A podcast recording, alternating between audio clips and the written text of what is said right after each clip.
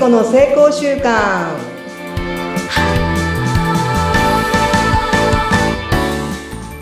皆さんこんにちは健康習慣コーチの加藤聖子と申します今日もどうぞよろしくお願いしますはい、聖子さんよろしくお願いいたします。お相手はフリーアナウンサーのうなみいくよです。今週もどうぞよろしくお願いします。お願いしますうん、今週はのらりくらりの会にしようと思ってて。いやいやいや、ちょっと大変でした。本当にびっくりしました、聖子さんね。はい。なんか突然ねあの、はい。母が亡くなりまして。うん、予想だにしてなかったのとでもなんかこう苦しまずにね亡くなってくれたのがとてもよくって、うん、でもなんかねなんか支えがなくなった感じですね。はあそうですようね。んだってまあいうんいいにしても悪いにしても、まあ、長女だし母の存在は私にすごい影響を与えてくれたんですね。うん、なんで、それがなくなるっていうのはやっぱり辛いなっていうのをね、初めてなんか肉親をなくした。まあ、おばあちゃんとかね、おじいちゃんはちっちゃい頃になくしたんですけど、本当に身近な肉親をなくしたのが今回初めてなんで、なんかどっかね、支えがポカンとなくなった感じがしてます。うん。そりゃそうですよね。うん毎日、それでも聖子さんは、ここ最近というか、1年以上前から、もうお電話を毎日されてましたよね。そうですね。えーっと、6月13日から10月24日まで、うん。494回電話をし続けたんですね。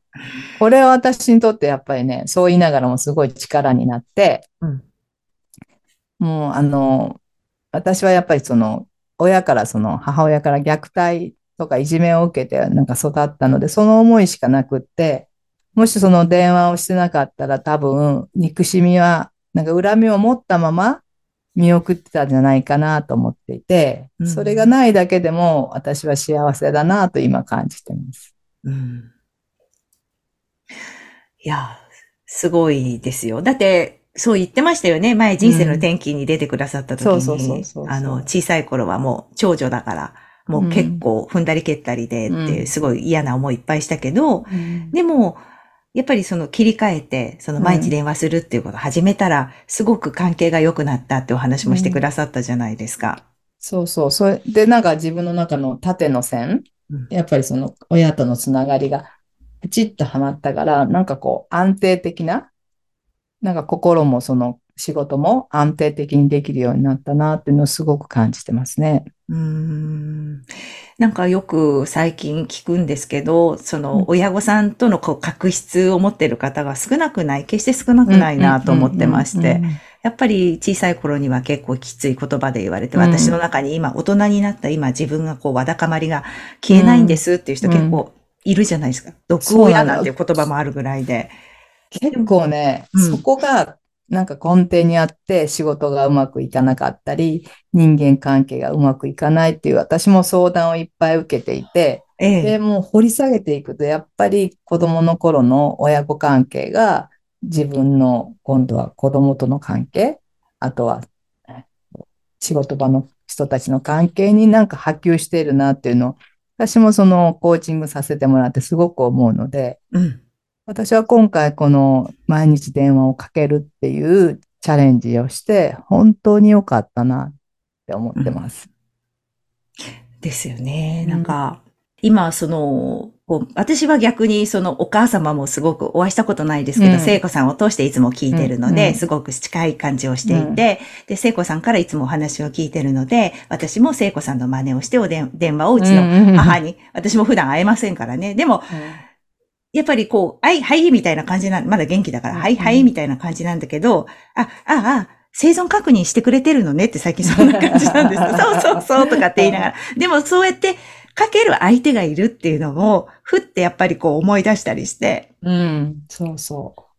それもあるし、やっぱりその、たかが30秒なんですけど、うんうん。やっぱり毎朝元気かなっていうふうに思って電話をしているし、普段もふと今何してるかなとか、あ、そろそろ店にから家に入る頃かなとか、一人で大丈夫かなっていう、やっぱ考えてる時間がたくさんあるから、その考える時間を作る意味でも、この30秒の習慣っていうのは、うんうんやっぱり関係性を深めるっていうことにすごくつながったなというふうに思ってます。いやー、そう、すごく毎日心強かったと思うんですよね。いつもお一人だったからね。ああ、聖子からかかってきた、みたいな感じで。そうそうそうで、また、聖子さん家の場合は兄弟がたくさんいて、兄弟ラインがあるんでしたよね。そうそう。あのうん。兄弟ラインに入れると、まあ、みんなからありがとうって言ったくれたり、あとは、ちょっとこういう調子悪いよとか、風邪ひいてるよ、なんかこけたみたいよって連絡すると、まあみんなが連絡をしてくれるので、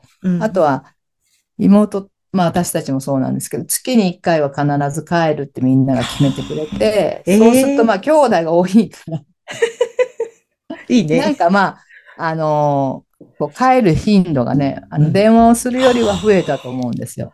すごいですね。だからやっぱりうんなんか、毎日何かを報告するって、この毎日が、あの、すごく大事。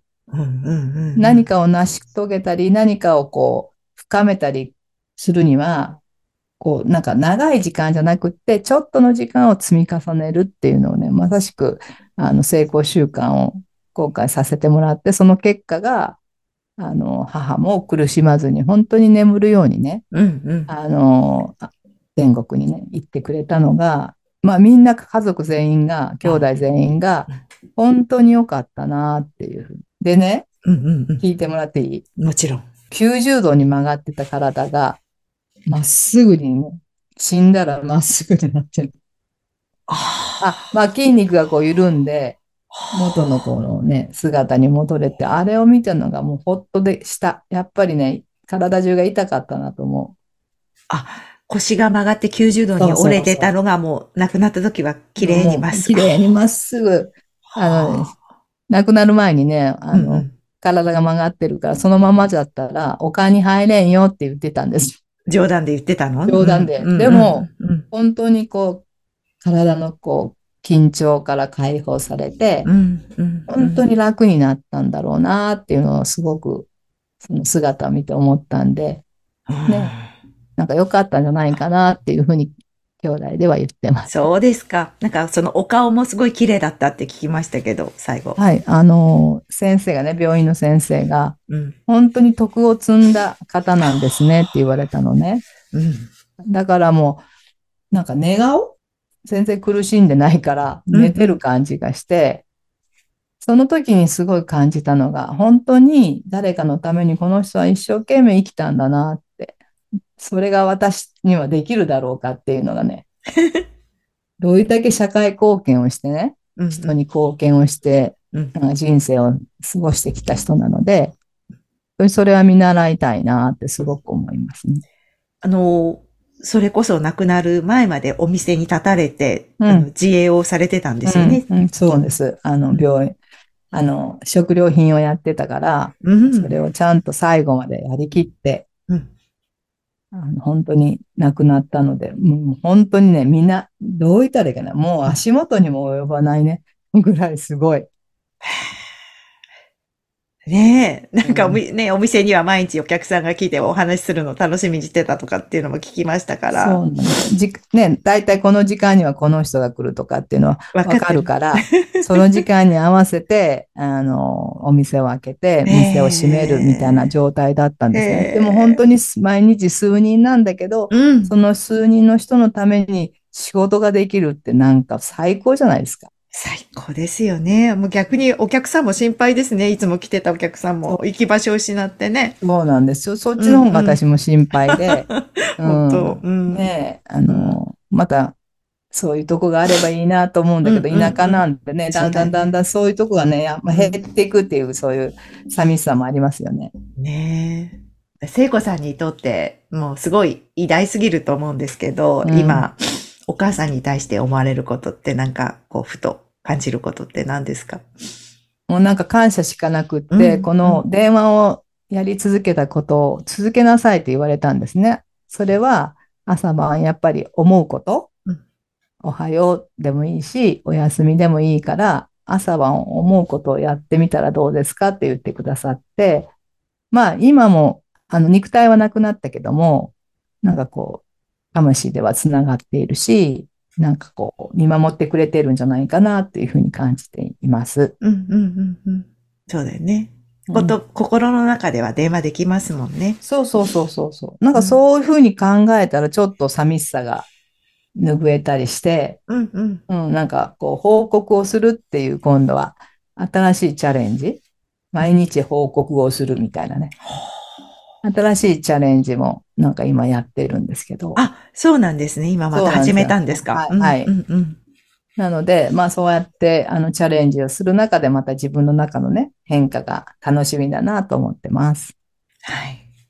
いや、本当に、もうなんか、今日はなんかちょっとしっとりしましたけど。そう、ゆるゆるというよりしっとりになっちゃったけど、そうそうそうそう。ふわふわゆるゆる会にしようとかね、ね。言ってたんですけど、なんかね、しっとりしたんですけど、まあきっとまたうん、ね、あのーこれを聞いて、天国でもなんか喜んでくれてるんじゃないかなということと、うんうん。あの、そう、うなみさんみたいに会ったことがないんですけど、私結構この話を、あの、他の回でもしてるんですけど、なんかやっぱ自分の親のようにとか、自分の家族のようにお母さんのことを思ってくださる人がいっぱいいるのね。うん私がこうやって電話し続けてますっていう報告するじゃない？なんか自分の家族や本当に自分の親のように思ってくださる人がいっぱいいて、母親は知らないですよ、そんなこと。ええもうそれもやっぱり感謝だなって思ってます。いや、すごい聖子さんの話で私も影響されている一人ですから。ついね、なんか、はい。感情移入しすぎるぐらいしちゃうんですけど。そうそう。それがもう私うん、一番嬉しかったかな。うん。なんかこんなに母のことを思ってくれる人たちがいる？うん、ありえないじゃない？うん、うん。ねえ、それがもうなんかすごい、なんか今も嬉しいし、私もそういうふうにね、今度からうなみさんのお母さんのことを思えたらいいなと思ってます。ああ、ありがとうございます。うん本当にいつも、いつも学びだらけで、本当にありがとうございます。いえいえいえ、本当に。なんか今日はしっとりしましたけども、来週は元気に行きましょ行ってみよう言ってうるかな？はい、またぜひ皆さん楽しみにしてください。はい、よろしくお願いします。ありがとうございました。